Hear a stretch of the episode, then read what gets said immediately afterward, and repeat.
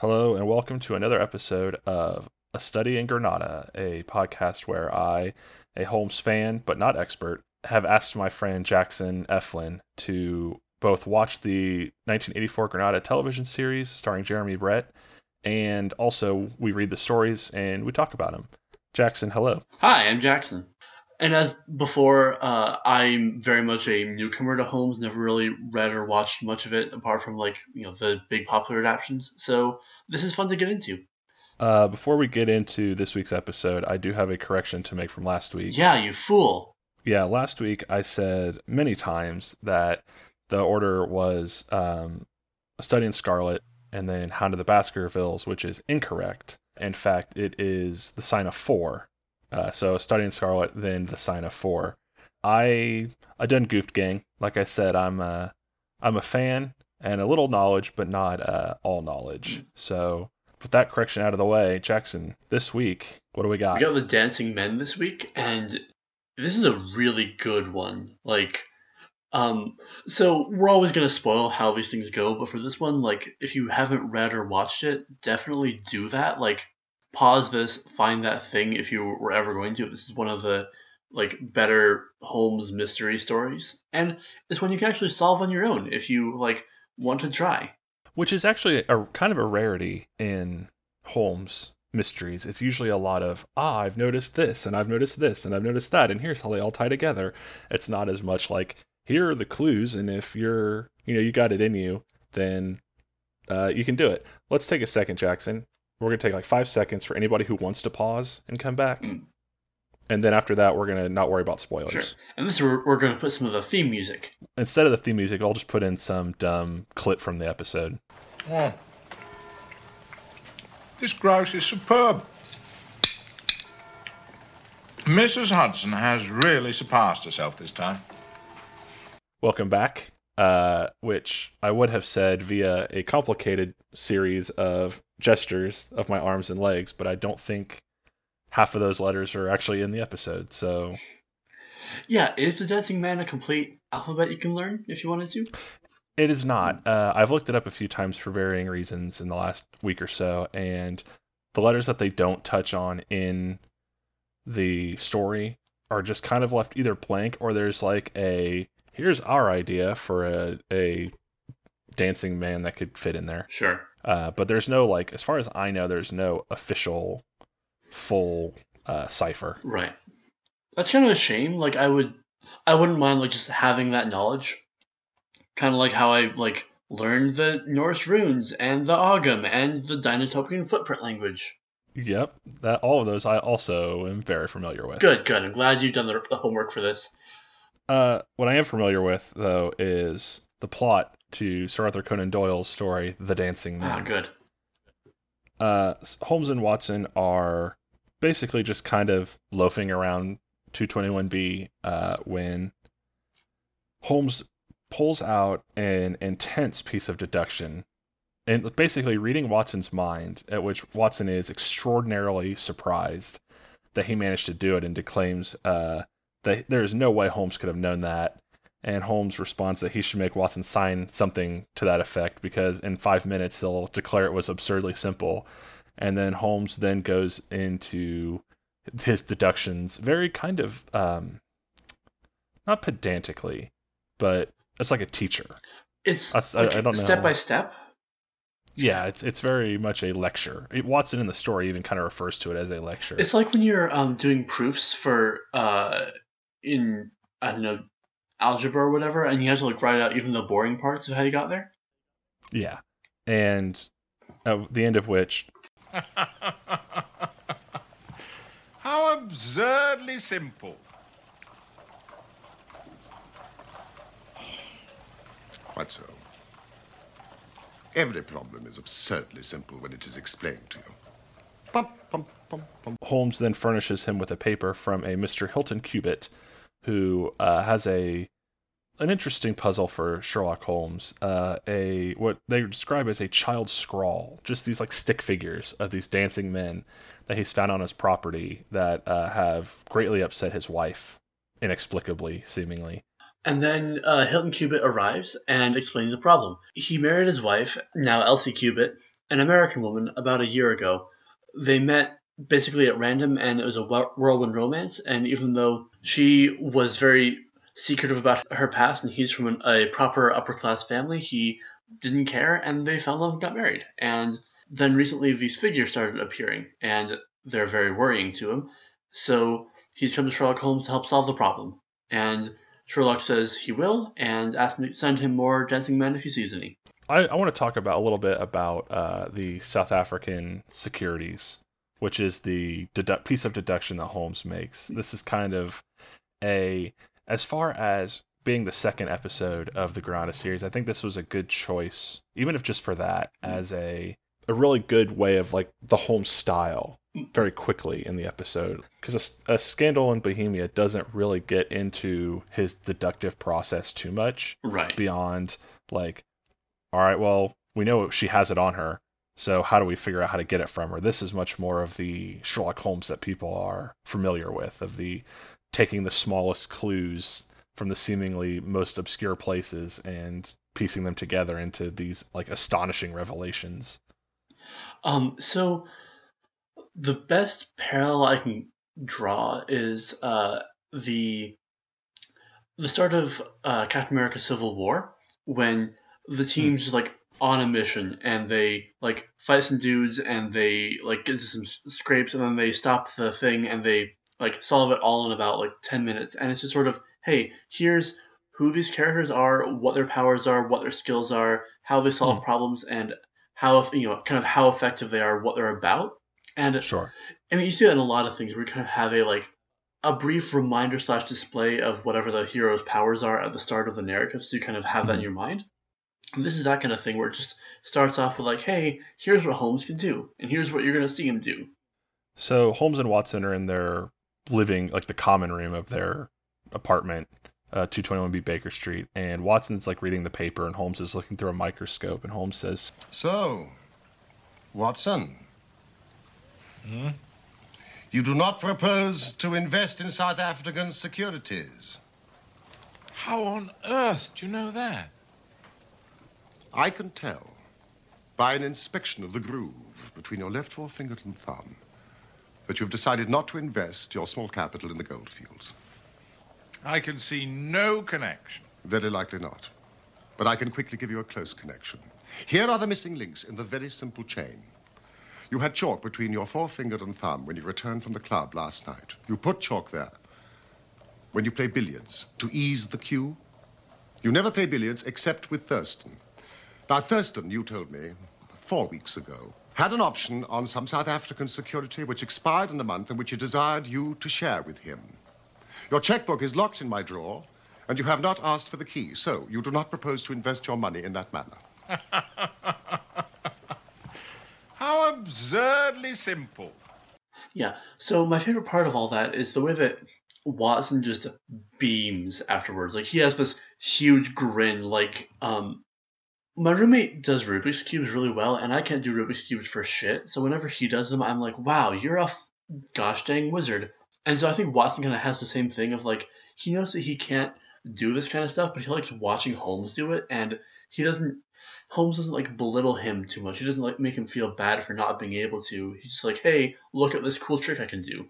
And I do like at the end where it's yeah, it, it's the party trick, and he's very impressed. But I also love, I, for me, I wrote a note during that is Watson's expression while Holmes waxes about inferences is half boys will be boys and half you're so full of shit. Like there's this like half grin of like that's Sherlock for you and half of like okay, but this time this time you are just going like you're just free forming here. You're just kind of in like improving this one because there is no way you did this. Yeah, and then by the end, when Holmes does pull it off, he's like, "Yeah, you got me." Yeah, that at the end he's like, "Damn, that was no, you did it. Yeah. Like I, I was wrong. Well done. Like very impressive." Mm-hmm. Also, apparently Watson just keeps his checkbook in Holmes's house, which is there are some adaptations I've seen or like apocryphal stories where Watson might have a little bit of a gambling problem. Mm. Nothing like major, but it's much more of like a you keep my checkbook locked up. That way, then I'm not as tempted.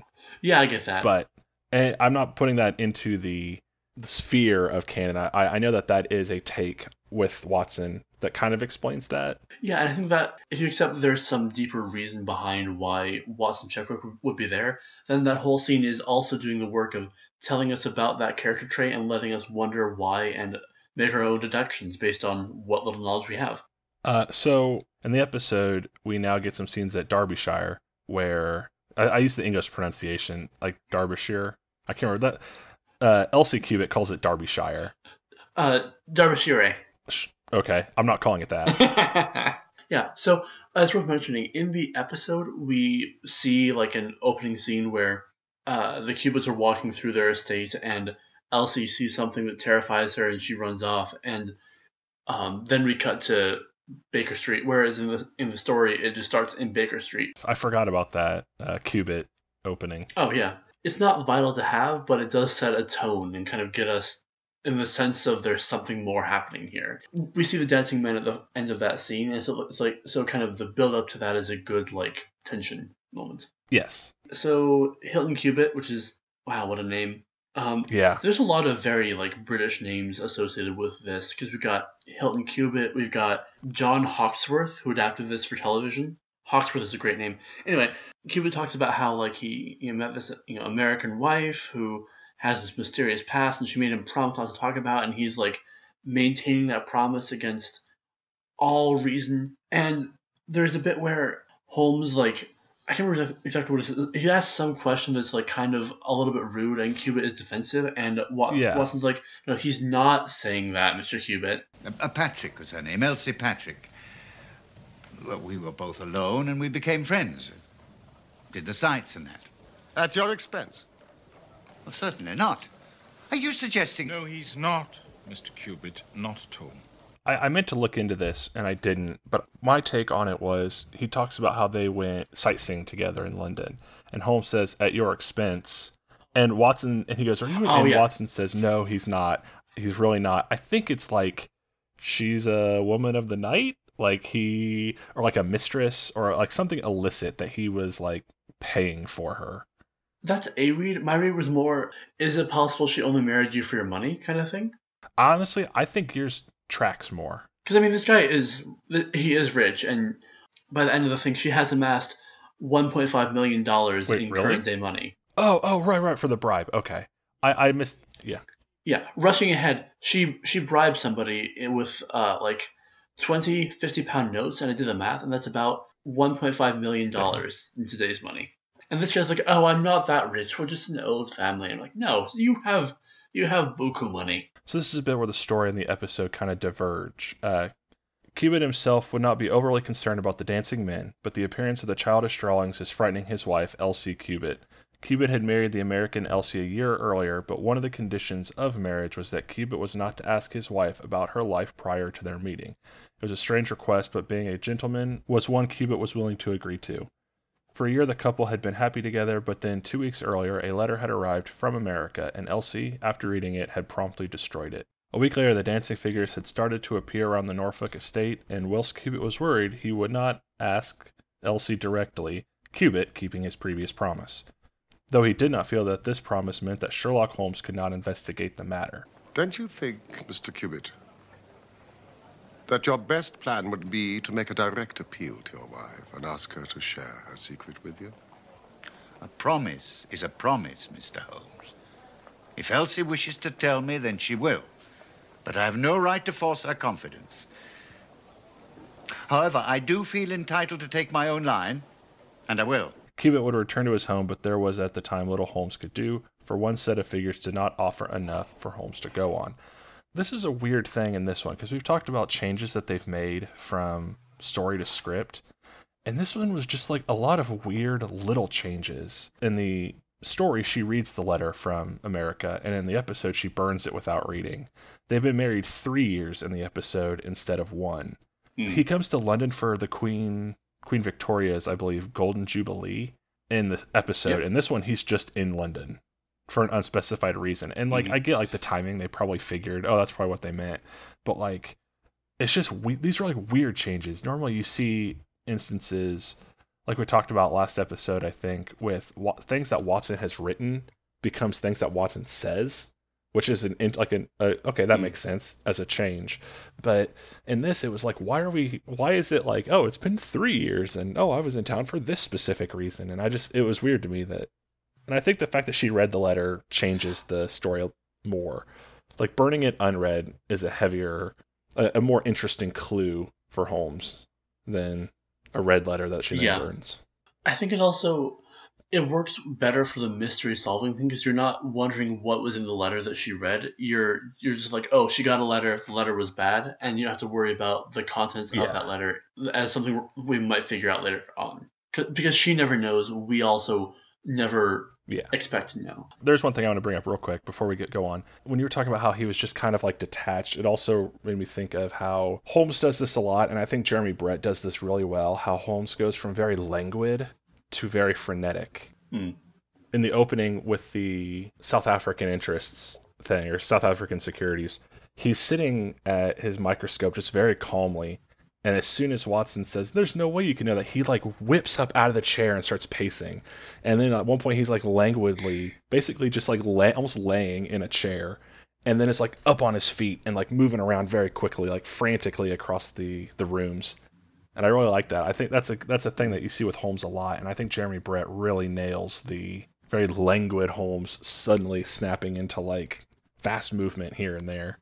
So the next bit of the story is Holmes getting letters from Mr. Cubitt of more of these dancing men. I- We should probably explain what they are. It's like imagine just like a line of approximately uh, a dozen or so. stick figures basically i mean some of them have their arms up legs out some have like one standing on its head some of them are both hands in the air on one leg and one of the hands is holding a flag And Holmes is getting more of these, and, and you can see, and he's like working them out on like a chalkboard, trying to figure out what they all mean. And this, I think, the the story just kind of has him solve it off screen more or less, and explain it at the end. Whereas in the episode, he's solving it like in front of you, and you're like, and you're kind of able to follow along. It's, a fun visualization of that process. more at the end when he's actually explaining it in full gets a little kind of bogged down and surprisingly like guessy well naturally i i could assume that this and this and this were correct and i was like that seems a little like i know that like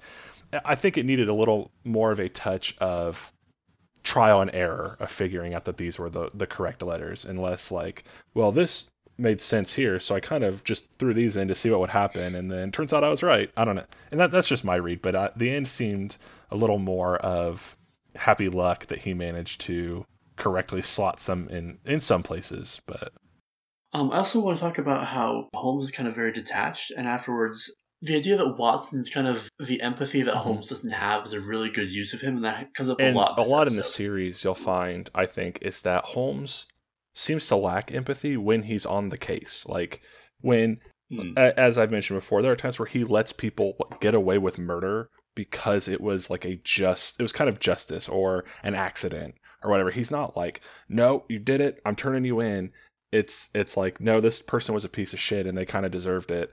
And it, you know what? It serves no one by me turning them in, like turning you in. And, but like on the case, Holmes is very like laser focused on f- solving it solving it, getting it done, and Wat- that's where Watson kind of is like stepping in to be like, "Hey, they're human being. Like you're a human being also. Like don't forget that these are people." Or I don't know. Like, but Mhm. like you said, in the case, he's like, Weren't exactly sympathetic.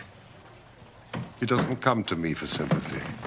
Which I like. I, I think that there's a good relationship there of Holmes being sympathetic to people. Like this is their plight, but knowing that that sympathy isn't gonna solve the case. Yeah, and I like that he's like aware of that. Like he doesn't. He's kind of made peace with the fact that's not what he's Yeah. good at, or sorry, or made peace with the fact that that's not what he's there for. yeah, like he's there to do this job and he can't let sympathy really stop him from doing the job.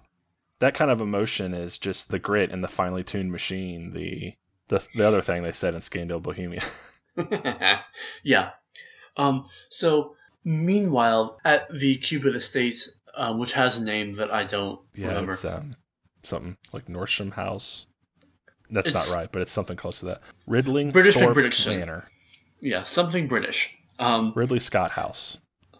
yes. So, um, at the house, at, at the Nostromo, it's most just like the stick figures show up and somebody reacts to them, but the like arc of this is that the loving couple kind of gets more and more stressed because of the secrets of Elsie's past and Cubitt's wanting to help but not knowing how and being frustrated with her not explaining things.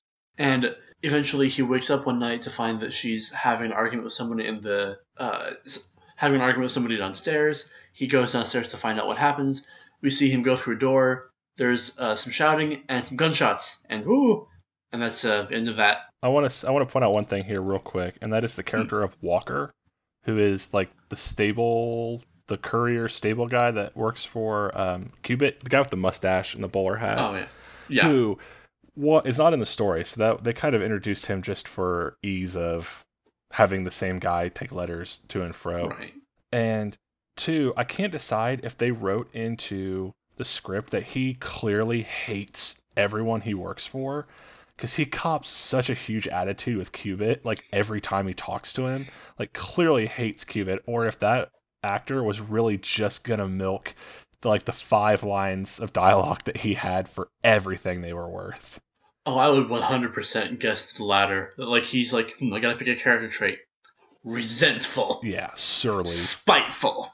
I mean, relatable. yeah it was so funny to me of just how openly he hated Cubitt like in the episode, I actually really like this part of the episode, and I think it was a much better use of the visual medium. Because in the, as you pointed out, in the story, he's kind of solving it piece by piece in front of us, and in this one, it's with these giant chalkboards with some things laid out. And Holmes has sent a telegram to America, and he's hoping to get this reply from it. And he thinks he's got it late one night, but it's actually another line of dancing men.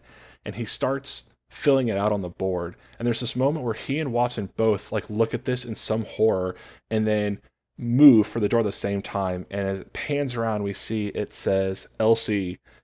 And then the two P's and the word prepare are crossed out because Holmes doesn't have those. So it says like rare to meet thy go. And because the D isn't filled out. And I think that's such a awesome way of doing that visual.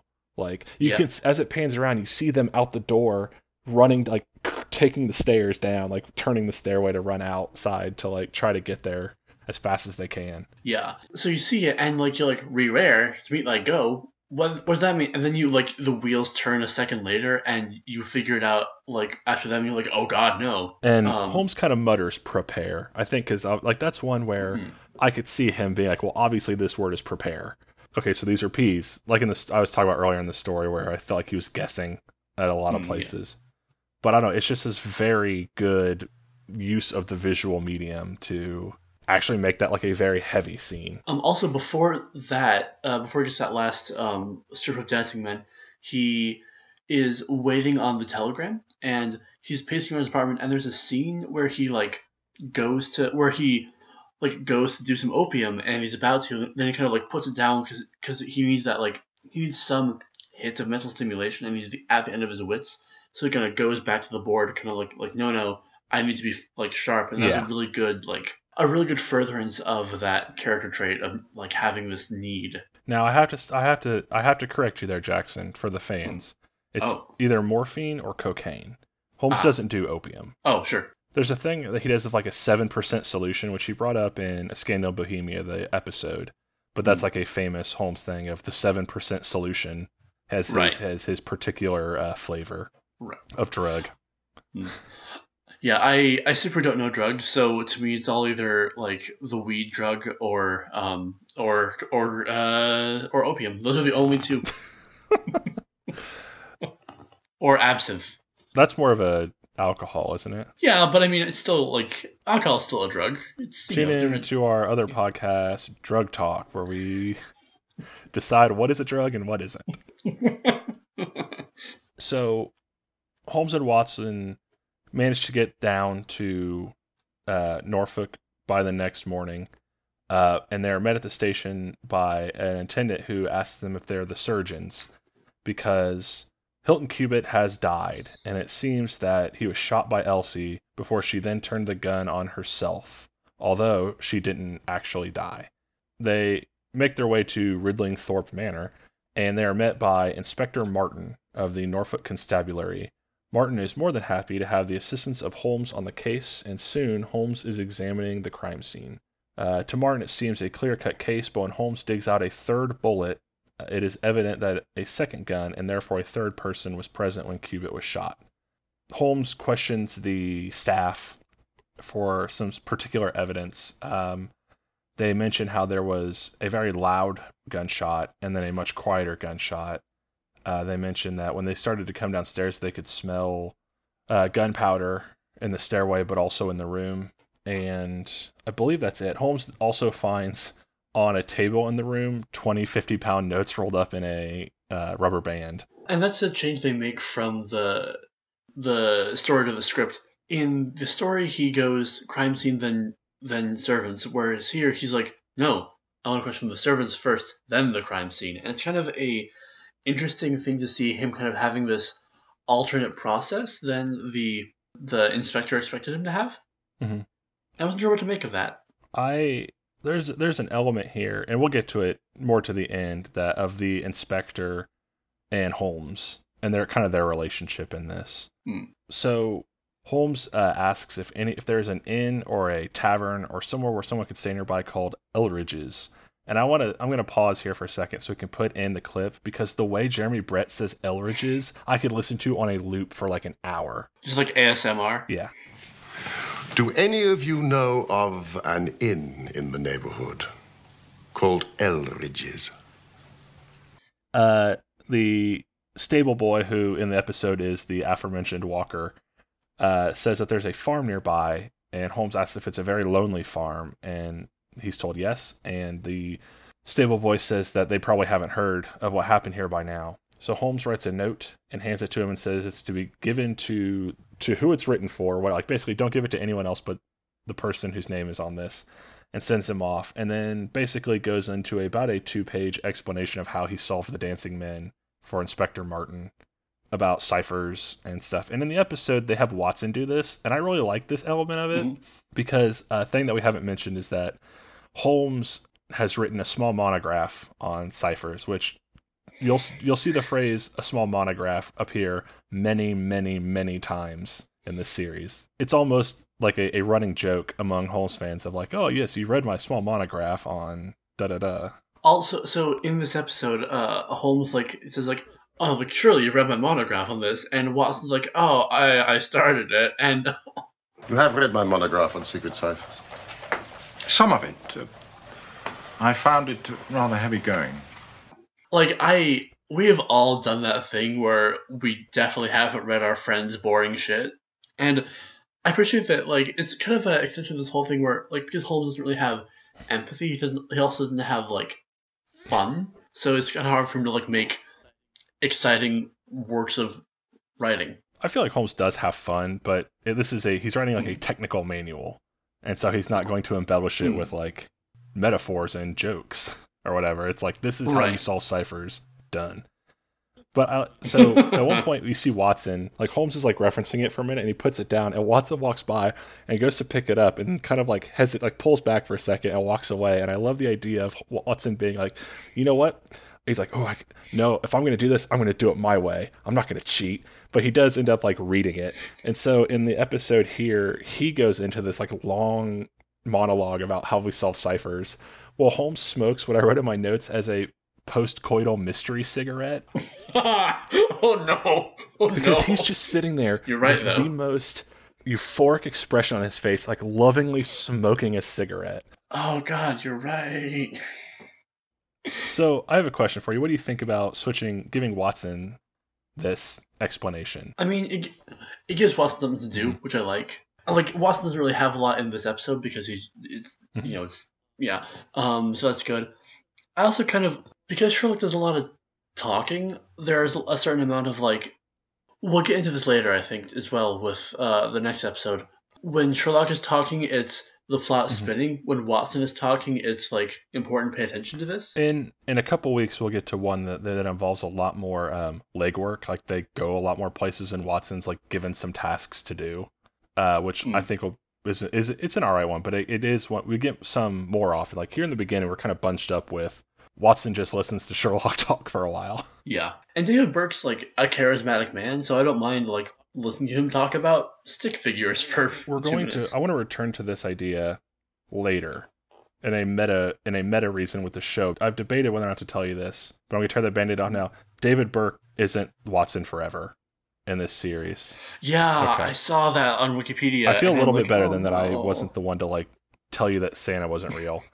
Yeah, This is my preferred Watson. Uh, his the guy who replaces him poorly, Edward Hardwicke. Uh, there there is a meta in the production of the show. There's a meta thing that we'll come back to that kind of touches on this, and that's one reason I wanted to bring it up was for reference later. We still have a long way to go before our Burke days are done, Mm. which I'm very happy of because I love this Watson. yeah, he's so good. We'll get to the Watson Hardwicke debate at a later time. Yeah, I do just want to throw out there that in in the scene um where he's like looking around the scene of the crime, he has an actual magnifying glass, and because I'm so used to the idea of like the magnifying glass, this like outdated technology that like is you know Yeah. an old thing, seeing it pull it out almost like a parody, and I'm like, wait, no, that's a that's just a period accurate thing. They just had those. but also being so with Sherlock Holmes, like a lot of even like silhouettes you see, like, like drawings of Sherlock Holmes, usually have him with a magnifying glass, Right. usually like overly large. Yeah, In this case, it's actually like a very small practical magnifying glass. Yeah. So after this explanation is done, they lay out the messages, and the first one says, "Am here, Abe Slaney." yeah. So he pulled out the messages and was like, hey, so this one says, uh, am here, Abe Slaney.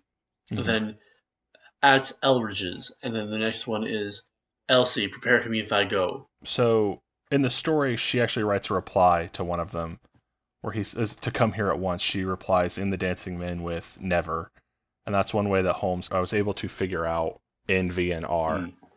uh, in it. And Inspector Martin is like, "Well, we have to go get this guy at once." And Holmes says, "Well, I'm actually expecting him like any minute now."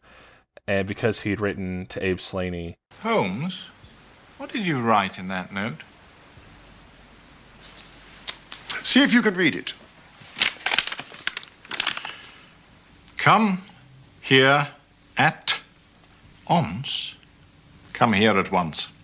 How absurdly simple. Uh, so they get the jump on Abe Slaney, and in the show, he's a lot more of a slick customer. Like he won't talk. He's like, I know Elsie's fine because she wrote me a letter only I can read.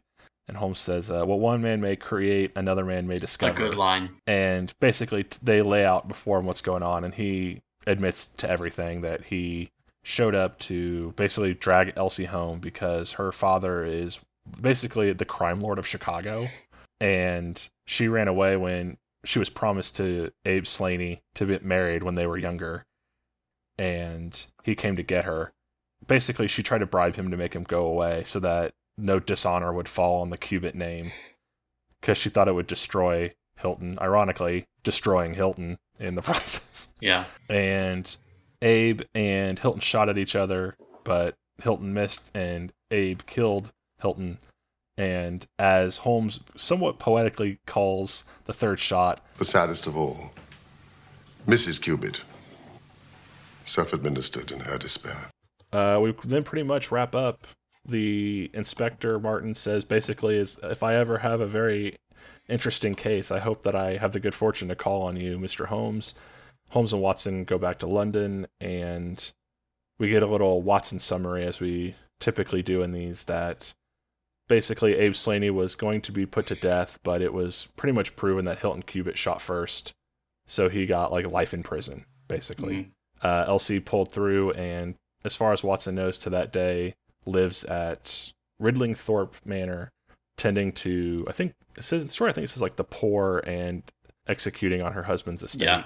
It's not as specific in the in the adaptation, but it's like still like you know she makes a recovery. It's just sort of a an uncertain note. like I mean, sure, Holmes solved the case, but and all that jazz and caught the murder, but like this woman still like lost the man she loved. I think part of why it's so good is it kind of it doesn't end on like just a happy or just a sad note. It's just kind of a like Mhm. you know yeah there were some penalties to this. There was some some damage. Now, Jackson, I know you wanted to get into the Hilton's relationship. Yeah, I as Elsie kind of keeps her secrets, Hilton gets more and more angry. Almost, and there's a point where like she tries to run away, and he like almost pushes her away from the door. And it's not like it's not like super violent or anything, but it's just enough that I'm hmm. like a little uncomfortable with. Is this the is this the scene where she comes home and he's sherry drunk? Yeah, that one. Yeah, I took it. I thought it was. I mean, he still got a little rough with her. I didn't think she was trying to run. I think she was trying to get him to leave with yeah, her. yeah. yeah. And and he was being very firm about this and kind of like he was like holding her and shaking her roughly, Yeah. which I mean still isn't awesome. Yeah.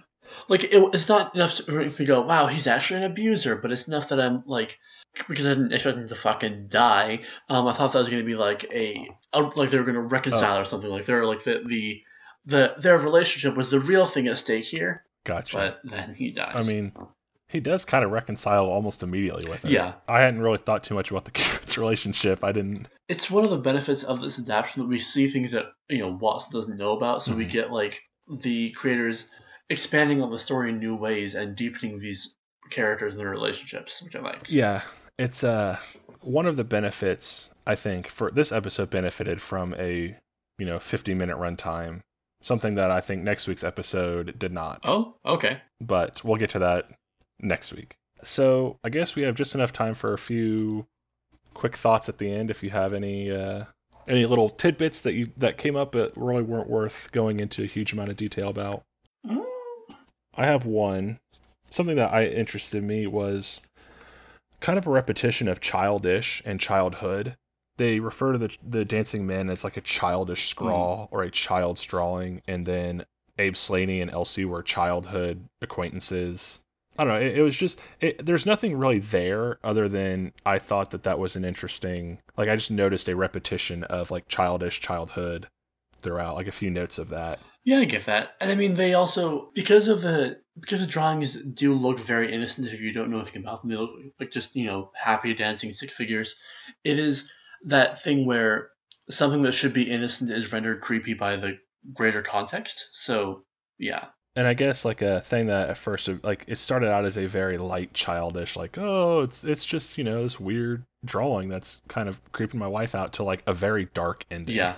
Um, our first murder Uh, of the show. You've tasted blood now, Jackson. Although You've tasted Sherlock blood. I guess technically not a murder because it was in self-defense. So a crime of passion and a almost suicide. So we're almost to a murder. I want to also personally thank you, Jackson, especially with the show, because now I can't not be like, okay, but there was like five easier ways you could have done this, Holmes. Like you're obviously just like play like this is your grand your grand illusion. Like you're you're making a show now. Well, yeah, and that's definitely like a intentional character trait. Like when even at the start of the thing, at the at the start, we've talked about this a lot. The South Africa thing, Holmes spins around and says, you know, like ah, let me show you how I deduce this instead of instead of just making Yeah, a I- normal conversation about it because he really likes to show off with this. He's he's a showman. For me, the the thing at the beginning was much more of like a, a lesson for Watson, and yeah, it, it got a little like a little showy. I, I took it more as like I guess I'll lay this out for you as a teacher would. The Abe Slaney thing at the end was definitely, and even in the story, I didn't I hadn't noticed before.